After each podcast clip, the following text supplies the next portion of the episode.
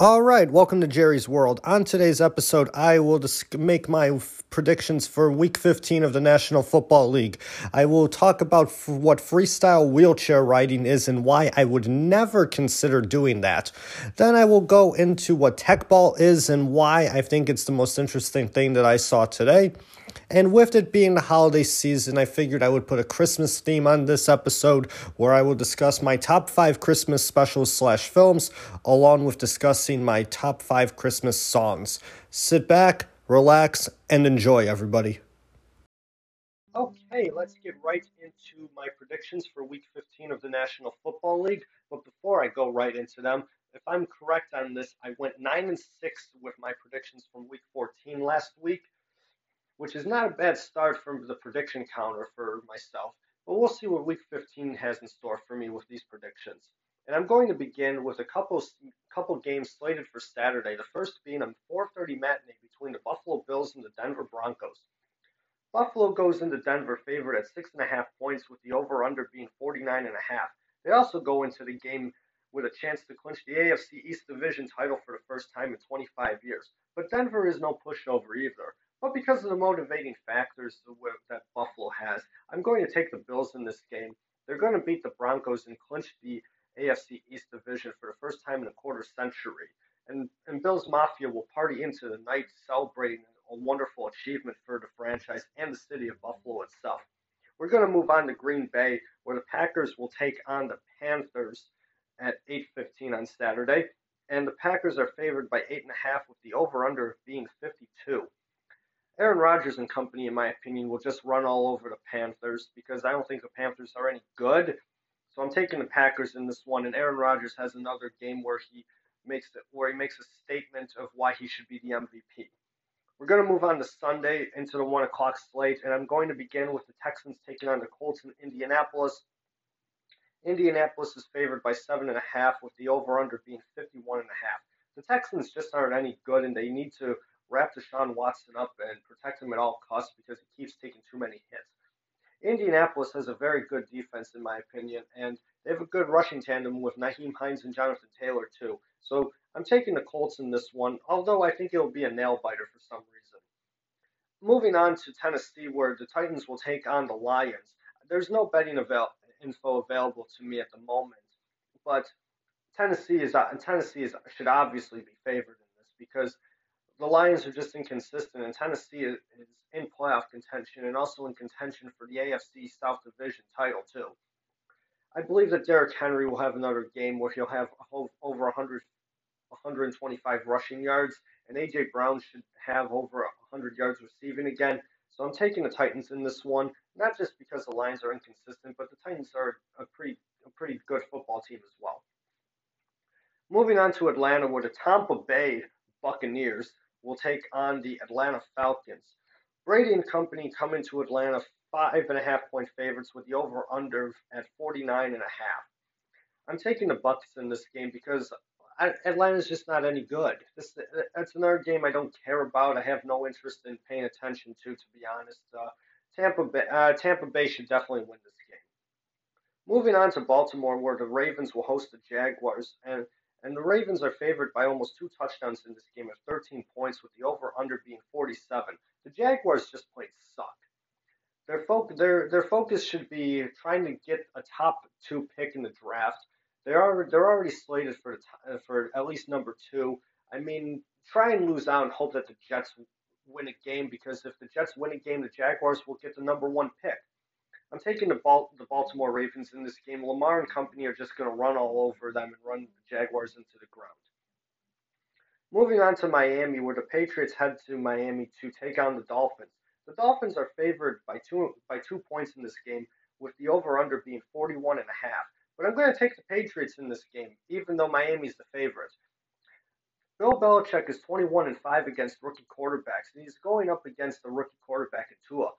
But even though even though Miami's defense is good and Cam Newton can't pass the ball to save his life, I think the Patriots will just run the ball and run Miami's defense into the ground and focus their and focus the offense on the run game, just to tire Miami's defense out.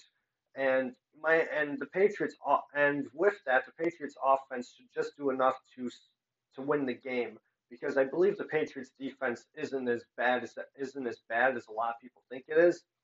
So this will be a very close game going down to the wire. I'm taking the Patriots though.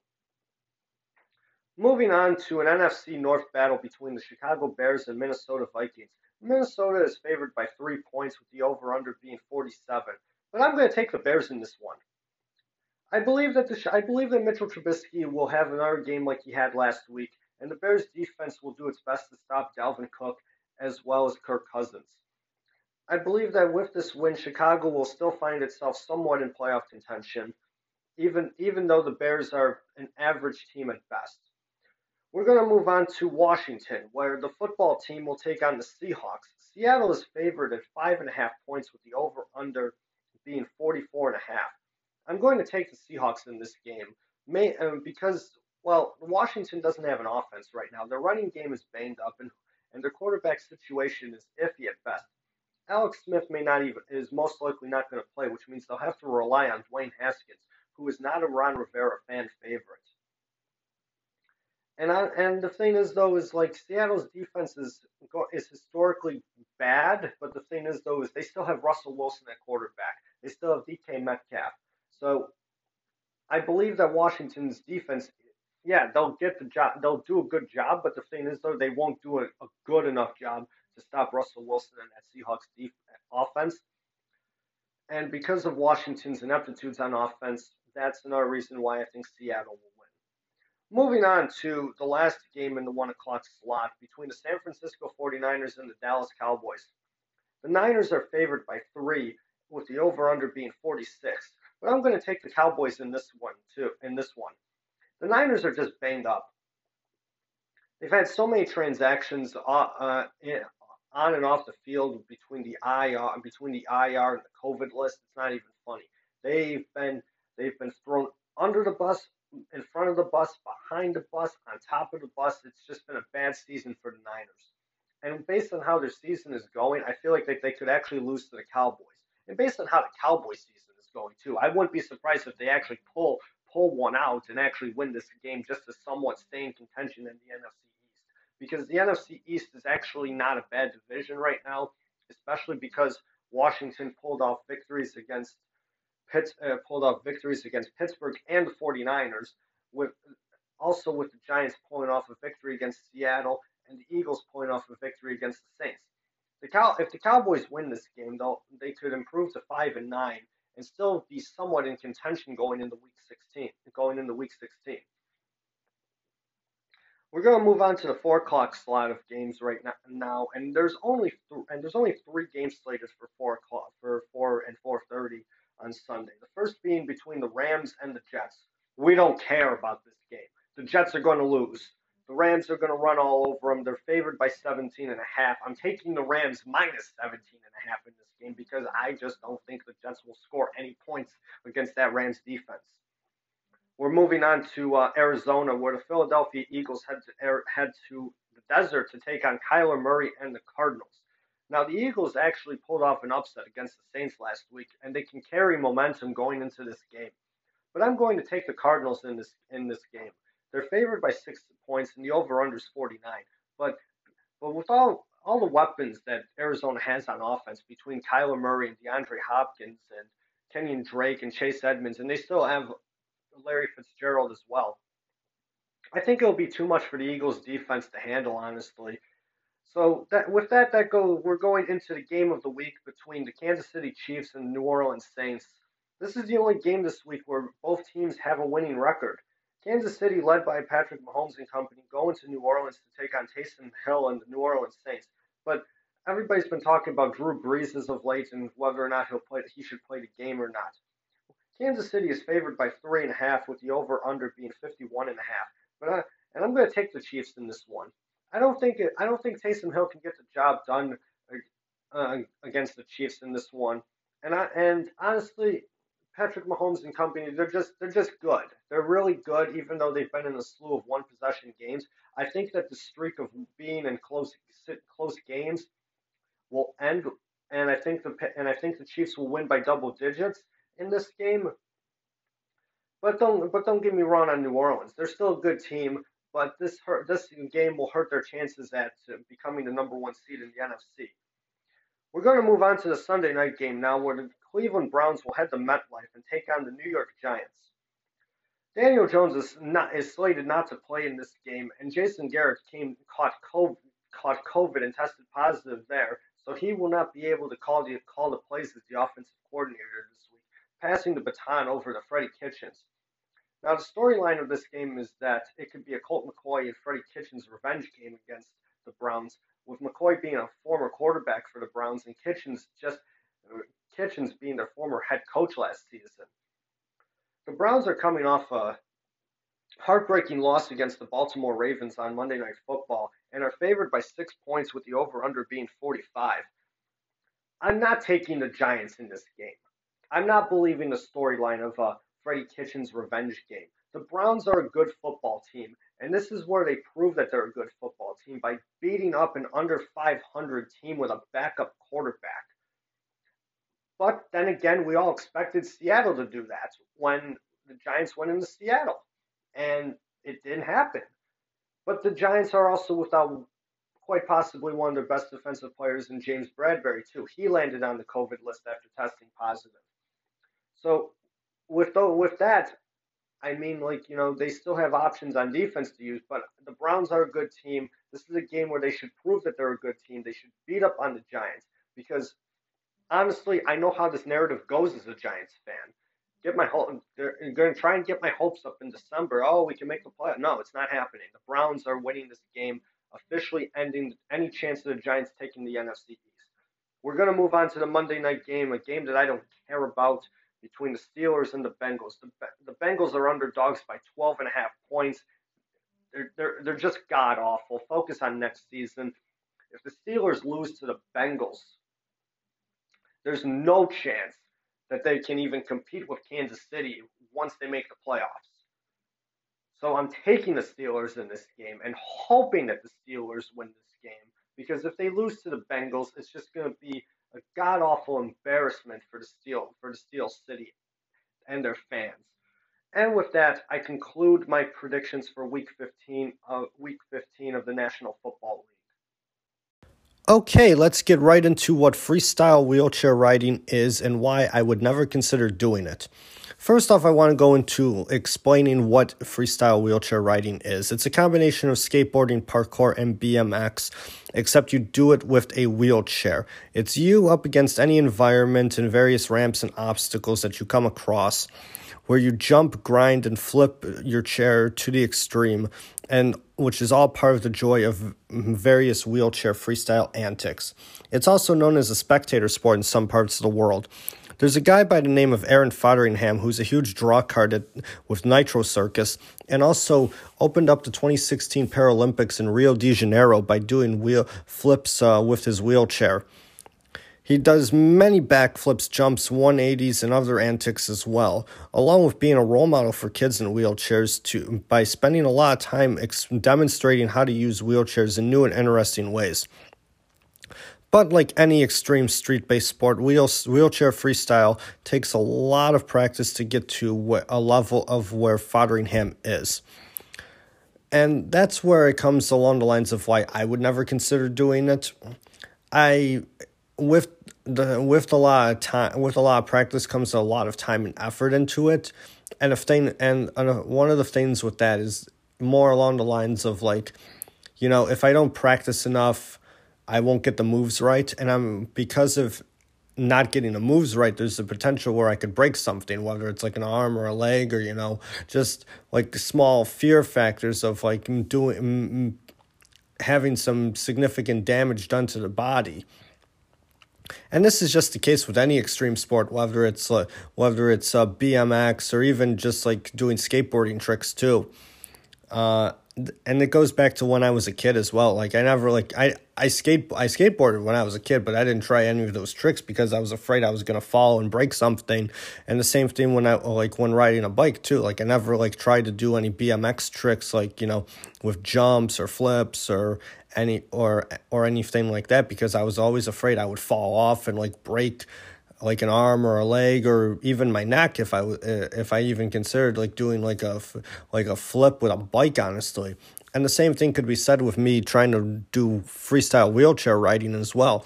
So I'll just stick to watching the videos on YouTube and learning more about it on Google than actually trying to do it in person.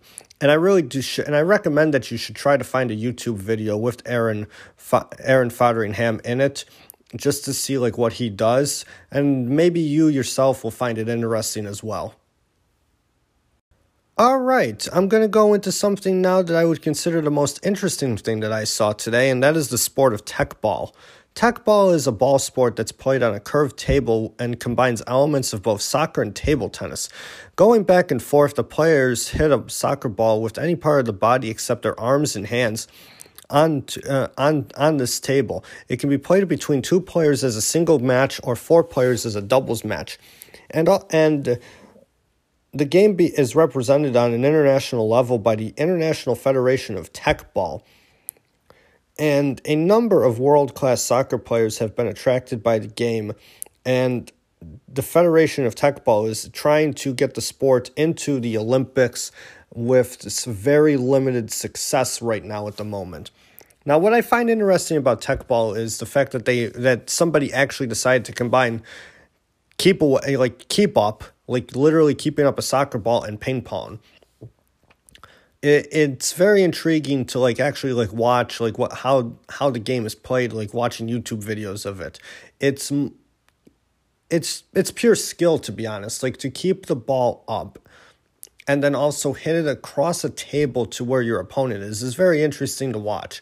I mean, I probably won't be very good at it, but I would love to participate in it someday against friends or uh, against friends, honestly, because you know it's like I said, it's something I'm intrigued about. I probably won't be very good at it because I can't keep a soccer ball up as uh, as well as I used to years ago. So I would be open to give it, like I said, give it a try, have a laugh about it. Uh, I mean, I it's it, like I said, it's interesting to watch. I mean, especially because like how mm, world class soccer players over in Europe uh, have been taking an interest in it as well because of how it helps them like it just helps them with you know uh, keeping the ball up in the air as well it makes a different way for uh keep up practice as well and also it's it's another thing that like you know is just like it's it's good in a it's weird in a good way. It's it's weird to watch because of, of how unique it is but at the same time it's also very enjoyable. From my perspective my perspective as a fan of soccer and someone that enjoys playing ping pong as well i mean if it goes into the olympics more power to tech more power to Teqball and the world Teqball federation because if they can allow breakdancing to be an Olympic sport, I think they can allow Teqball to be an Olympic sport.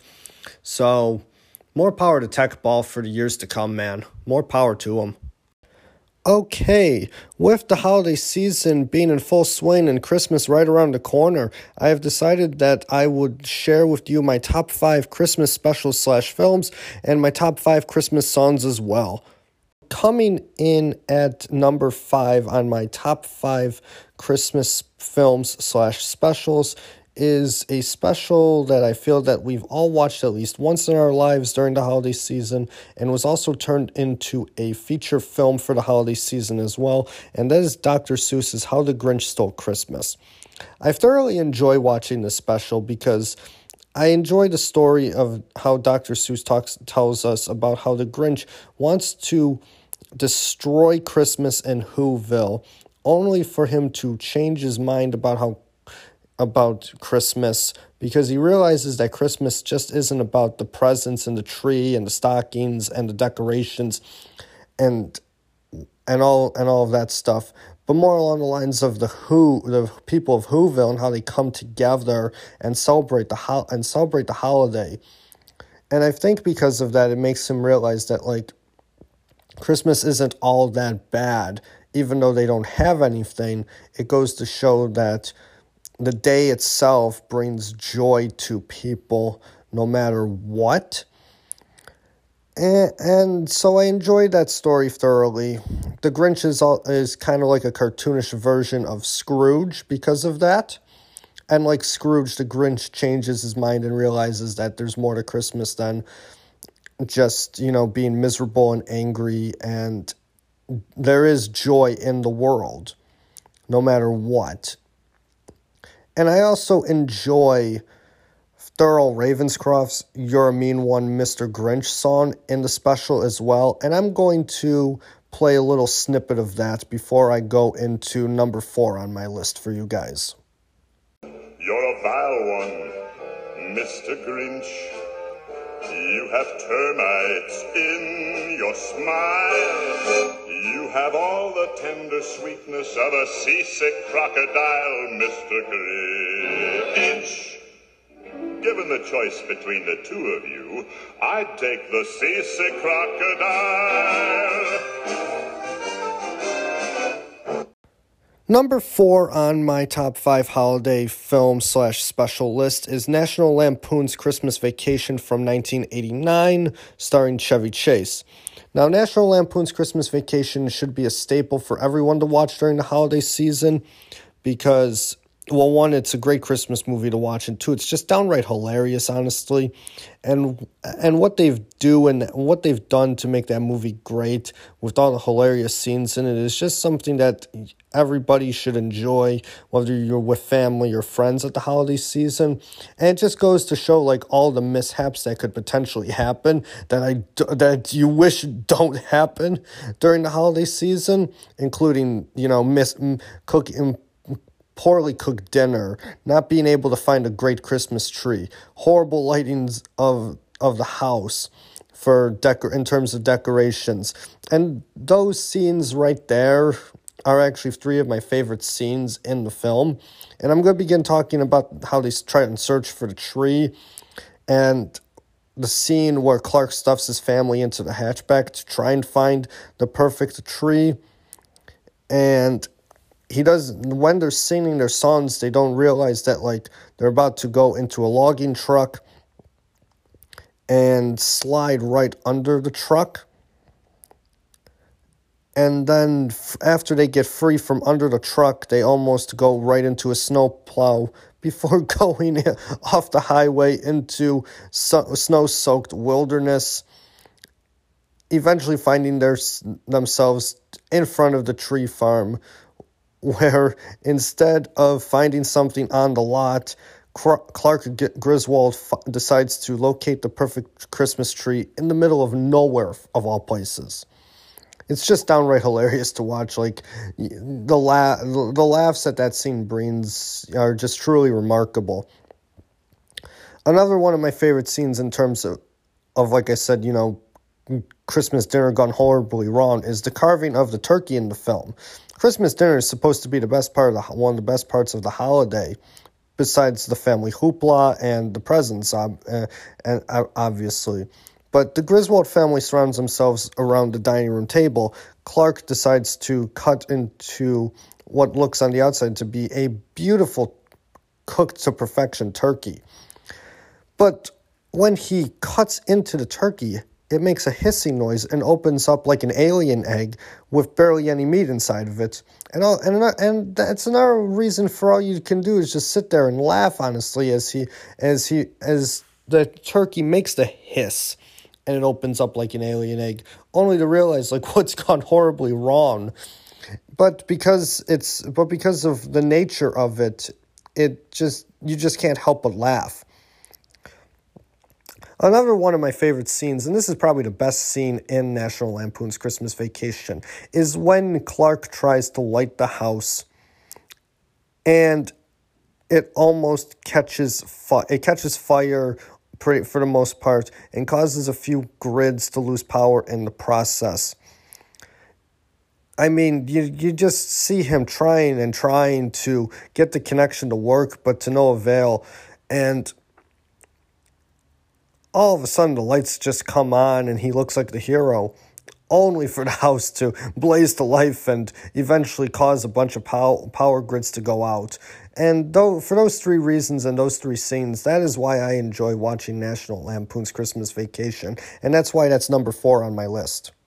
Okay, number three on my top five Christmas specials slash films list is the story of Rudolph the Red-Nosed Reindeer.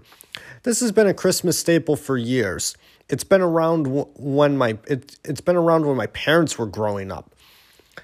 I used to I watched it all the time with them when I was growing up. I still watch it to this day on CBS when it com- when it comes on the first Tuesday after Thanksgiving.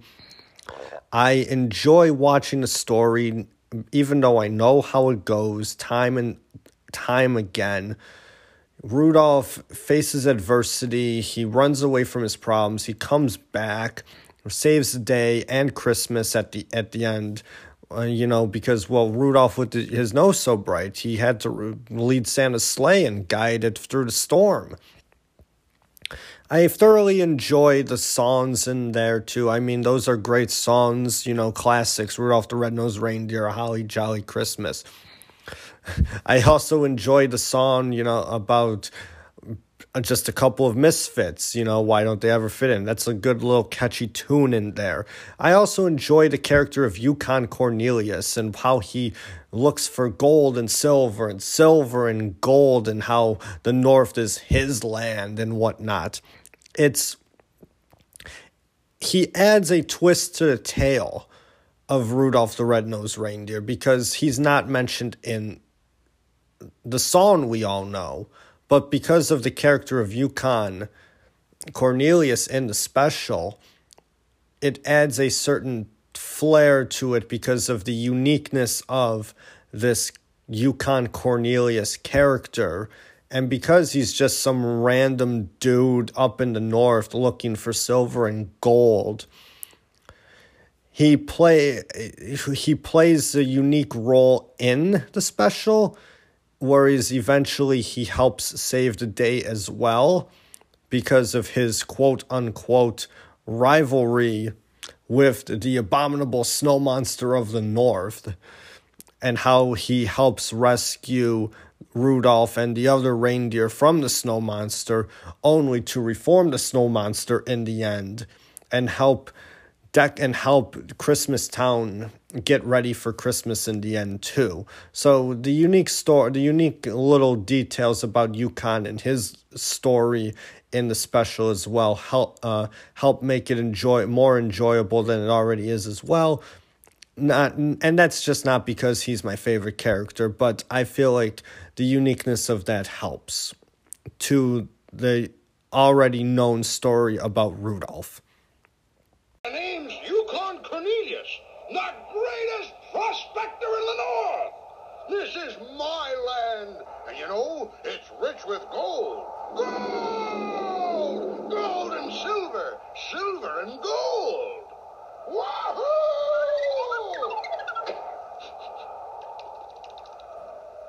Nothing. Number two on my top five Christmas special slash films list is Home Alone 2 Lost in New York. I've thoroughly enjoyed this film. I think it's my I think it's one of the best Christmas films out there, and it's my favorite Christmas film to watch over the holiday season. And I think it's better than the original too because I find it funnier. Like in the original, like Kevin McAllister like pretty much just has to deal with the wet bandits, the characters of Harry and Marv.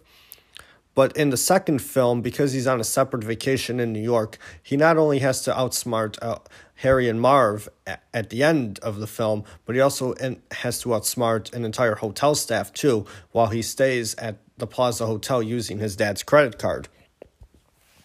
My favorite scene in the film we all know the scene of Merry Christmas, You Filthy Animal, like where he uses a fictitious film to scare away hotel staff so he can run out the back door of the hotel when it's found out that he's using his dad's credit card. You know, the hotel staff gets on their knees and you know tells the, tells nobody that they love them. And and then all of a sudden you hear the Tommy gun going off and everybody's down on the floor and he peek and Kevin McAllister peeks through the door and repeats the quotes Merry Christmas you filthy animal. He ducks out and starts running he peeks back out and says and a happy new year too and then he just runs out the back door. It's a great scene. It's hilarious to watch. I laugh at it every time.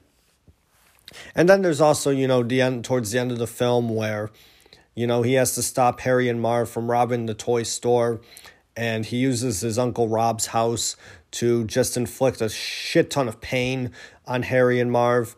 I I have a laugh every time whenever like seeing him throw the bricks and when he's about to throw the last brick, you just hear Marv go, ah, and he's pointing up in the sky. And Harry do- and Joe Pesci, who plays Harry, doesn't understand at all, honestly. And he's just looking, and all of a sudden, like the brick comes down and it hits Marv again. And then they both just, just start to go into the house. And well, we all know what happens. I mean, they numerous times they get inflicted with pain, and it's just hilarious to watch, especially especially like you know when the tool chest comes down the stairs and hits the door and then crushes them like against the wall. That's that's honestly hilarious to watch too because then you just hear Marv go, "It was a tool chest, Harry, a tool chest," and Harry's just like, "Yeah, yeah, that's what it was." But overall, I thoroughly enjoy watching Home Alone 2. I think it's better than the original, like I said. And overall, on on overall, it's just a good film to watch uh, during the holiday season because, like every other Christmas special and film, it teaches the importance of what the holidays really are for, how to, about family and being there for one another and forget and forgiveness as well, and not, and also not forgetting about like the less fortunate too, because when we see in the film the pigeon lady, who many people think is Piers Morgan apparently, um. Uh, we we see that Kevin makes a friendship with the pigeon lady, which comes very crucial in in the end of the film there. But he didn't forget her, and he said he wouldn't forget her.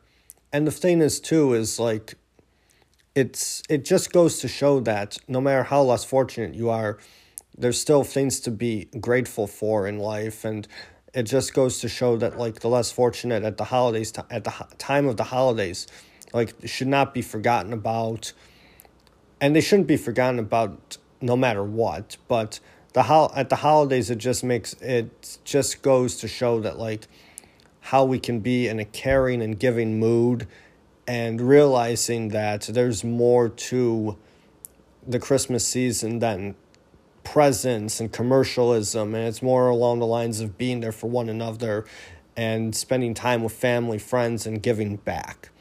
And that's another thing I like about Home Alone 2 as well that subliminal message in there along with the comedy.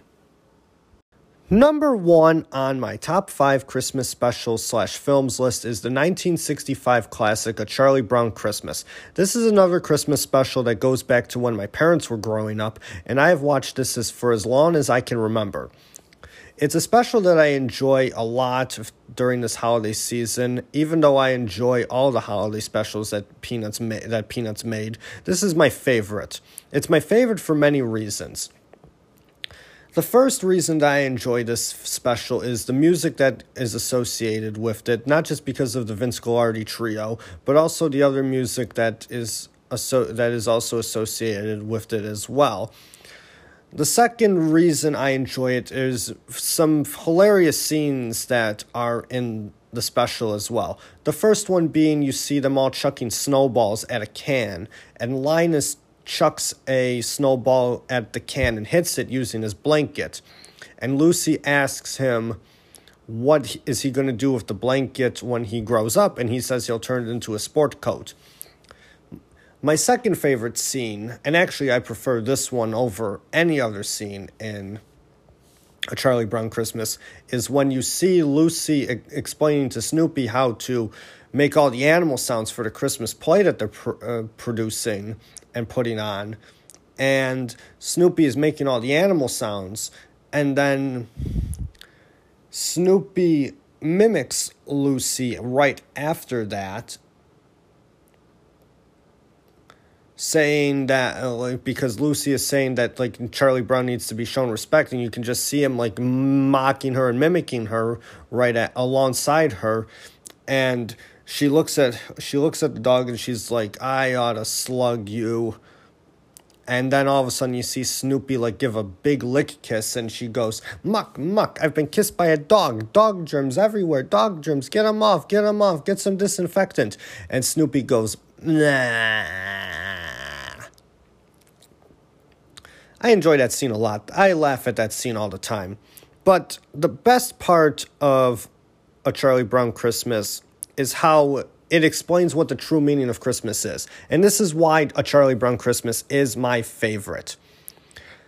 A Charlie Brown Christmas teaches us that Christmas is not about commercialism. It's not about the gifts, the presents, the fancy trees, the 10s and 20s that you get that you want from Santa or your parents because you think you've been good all year. A Charlie Brown Christmas is about teaching us that Christmas is about peace on earth and goodwill towards everyone. Because Christmas is about coming together and being there for one another, celebrating what the year has been. And Linus tells it in a great way, literally quoting from the Gospel of Luke. And I'm going to read that quote, uh, read that quote to you right now. And there were in the same country shepherds abiding in the field, keeping watch over their flock by night.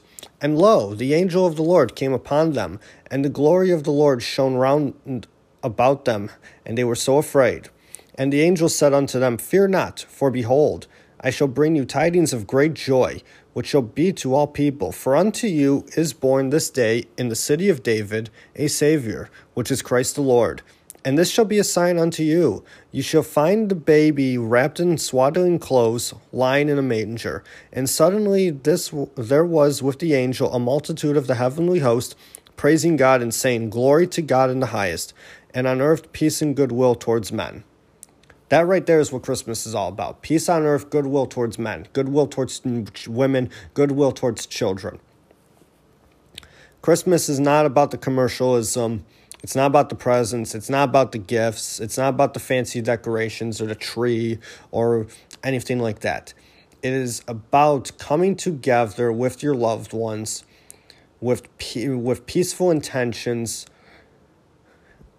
goodwill towards everybody, giving back, and just being in a joyous mood. And I think that this message is clear. It should, this should be the message for how shit this year has been. We should we, this year has taught me in so many ways to be humble and thankful for what I have. And the holiday season has been no different. This year has been hard on a lot of people. And in my opinion, we should give back and we should be giving back in this holiday season. And we and we as a society are. We're giving back we're showing goodwill towards everybody. And there's and there is peace on earth at the moment because the holidays always bring that because everybody around the world knows what the holiday season of Christmas entails and what it's about. And that right there is why I think A Charlie Brown Christmas is the best Christmas special film out there, and that's why it's my favorite in and the top of my top five list. Okay, we're gonna go into my top five Christmas songs now, and number five on my list to begin with is "Father Christmas" by the Kinks. I enjoy listening to this song at this time of year. It's on my Christmas playlist. It's a classic rock Christmas staple it tells the story of the less fortunate at Christmas and how we shouldn't forget them. And everybody seems to forget them, even though we really should, even though we really shouldn't, honestly. You know, tells a story about how, like, a Santa gets beat up because the less fortunate don't want to be forgotten, while others can just celebrate and drink wine and have presents. We should not we shouldn't we should not forget about the less fortunate that don't have that stuff that aren't able to celebrate like those that have the wine the presents because of their current situation So that's what that song tells the story of. But it's also just a catchy song to listen to, and I thoroughly enjoy it, and I enjoy and I enjoy and respect the message that the song brings as well. Number four on my top five Christmas songs list is The Christmas Song. It was recorded by the Nat King Cole Trio three times, actually. First in 1946, then again in 1953, and then for a third time in 1961. It was originally written by Robert Wells and Mel Torme on a hot day in July, actually, which I find ironic about this because they decided that it was too hot that day to focus on anything, and they just wanted to get away from the thoughts of how hot it was on that day in July that they wrote the song. So they decided to write a song about cool weather, and it turned into the Christmas song, which we literally know now that it was recorded by the Nat King Cole tri- uh, trio. And the thing is, though, is like this song is just peaceful to listen to. Once you hear chestnuts roasting on an open fire, you know what song it is. It's just an enjoyable song to listen to. It's a relaxing Christmas song. It reminds you of like what it's another it, it reminds you of like what Christmas is meant to be for and that it's a relaxing time of the year in tune with how the song goes. And for though and for that reason, that is why it's number four on my list. Number three on my top five Christmas songs list is Wonderful Christmas Time by Paul McCartney. This song is a classic song. It's been around for a while. It's a great song to listen to. And that, and this isn't just because it's Paul McCartney, one of the most decorated musicians of all time and one of the greatest songwriters of all time too it is it it's a Christmas classic. Even though it's only been around for 40 years, it's a Christmas classic, recognized and played everywhere around the world.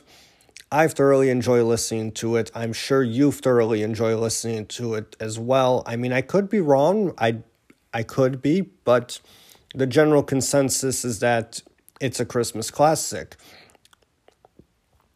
McCartney tells uh, tells us about how it's good to ha- how good how it's good to enjoy Christmas time with your loved ones, with presents and the choir, and just being around all the people you enjoy being around with at the, at this time of year as well. And the song itself isn't too fast, it isn't too slow. It's just at the right pace and with the tempo and beat that is given to the song for the time of the writing and recording of it. As I said, it's it's a great song I enjoyed. It's not my favorite and it's a classic, but it's not the best Christmas song either. So that's why I feel like it fits perfectly in the middle of my top 5 Christmas songs list. Number 2 on my top 5 Christmas songs list is Santa Claus is Coming to Town. Santa Claus is Coming to Town is a song that has been around for a long time. My grandparents listened to it, my parents listened to it. I listen to it to this day. It's heavily played on my Christmas playlist whenever I'm out and about or just deciding to listen to Christmas music on my own.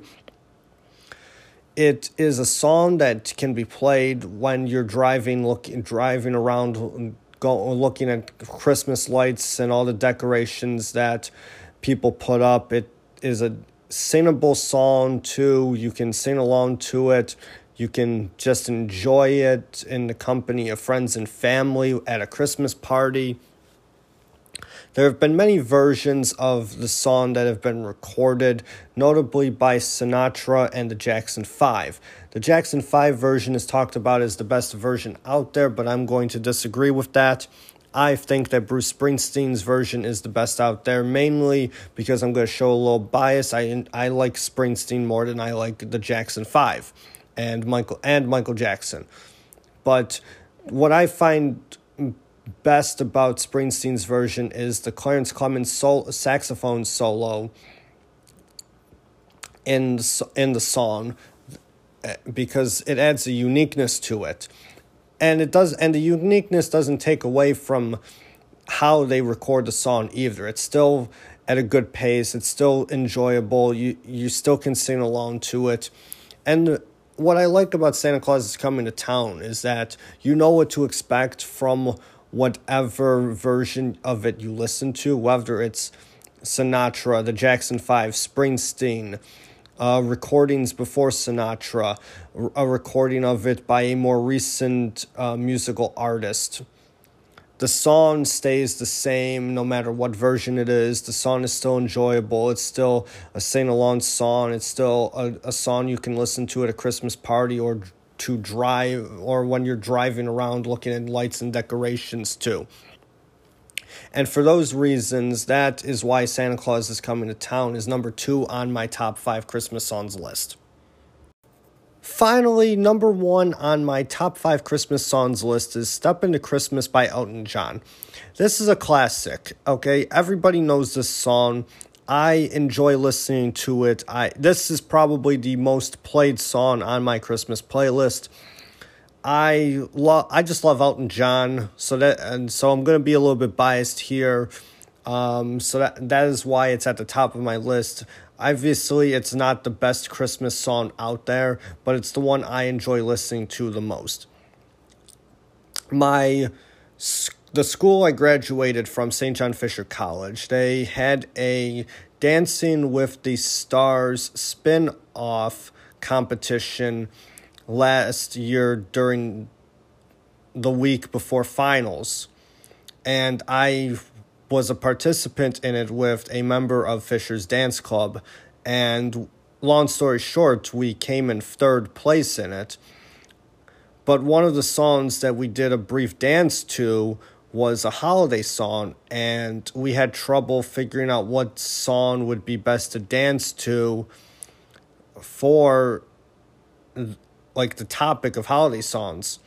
And we were naming off all these songs like Mariah Carey's "All I Want for Christmas Is You," um, uh, "White Christmas," Bing Crosby, "Last Christmas" by Wham, uh, you know, "Wonderful Christmas Time," Paul McCartney, um, and I can't. And I mentioned "Step Into Christmas." Like it's easy. It's dan- It's a. It's kind of danceable. It's an enjoyable song. You can sing along to it. And we settled on that song and ultimately, that was the song that, ironically, if I remember correctly, got me and my partner eliminated from the competition where we eventually finished third. Which kind of sucks because it's my favorite holiday song, and my favorite Christmas song is the one that got me kicked out of the competition. But overall, I enjoy listening to it. I enjoy singing along to it. You can, like I said, you can dance along to it. It's a Christmas party staple. It's a Christmas. It's a Christmas drive staple. It's played on every radio station that plays Christmas music. And another thing too is that like I like I said, it's my show. I'm gonna be biased. I love Elton John. Most Elton John songs are enjoyable to listen to, and you can sing along to them. And this is just another one of the those the, one of those cases there. And for those reasons, that's why "Step Into Christmas" is my top song on my top five Christmas songs list. All right, that concludes today's episode of the Jerry's World podcast. I hope everybody was able to enjoy it. There will be no new episodes of the podcast until after Christmas. I hope everybody has a Merry Christmas. I hope everybody has a safe and healthy Christmas. I hope everybody is able to enjoy Christmas with their loved ones as well. And I will leave all of you with this.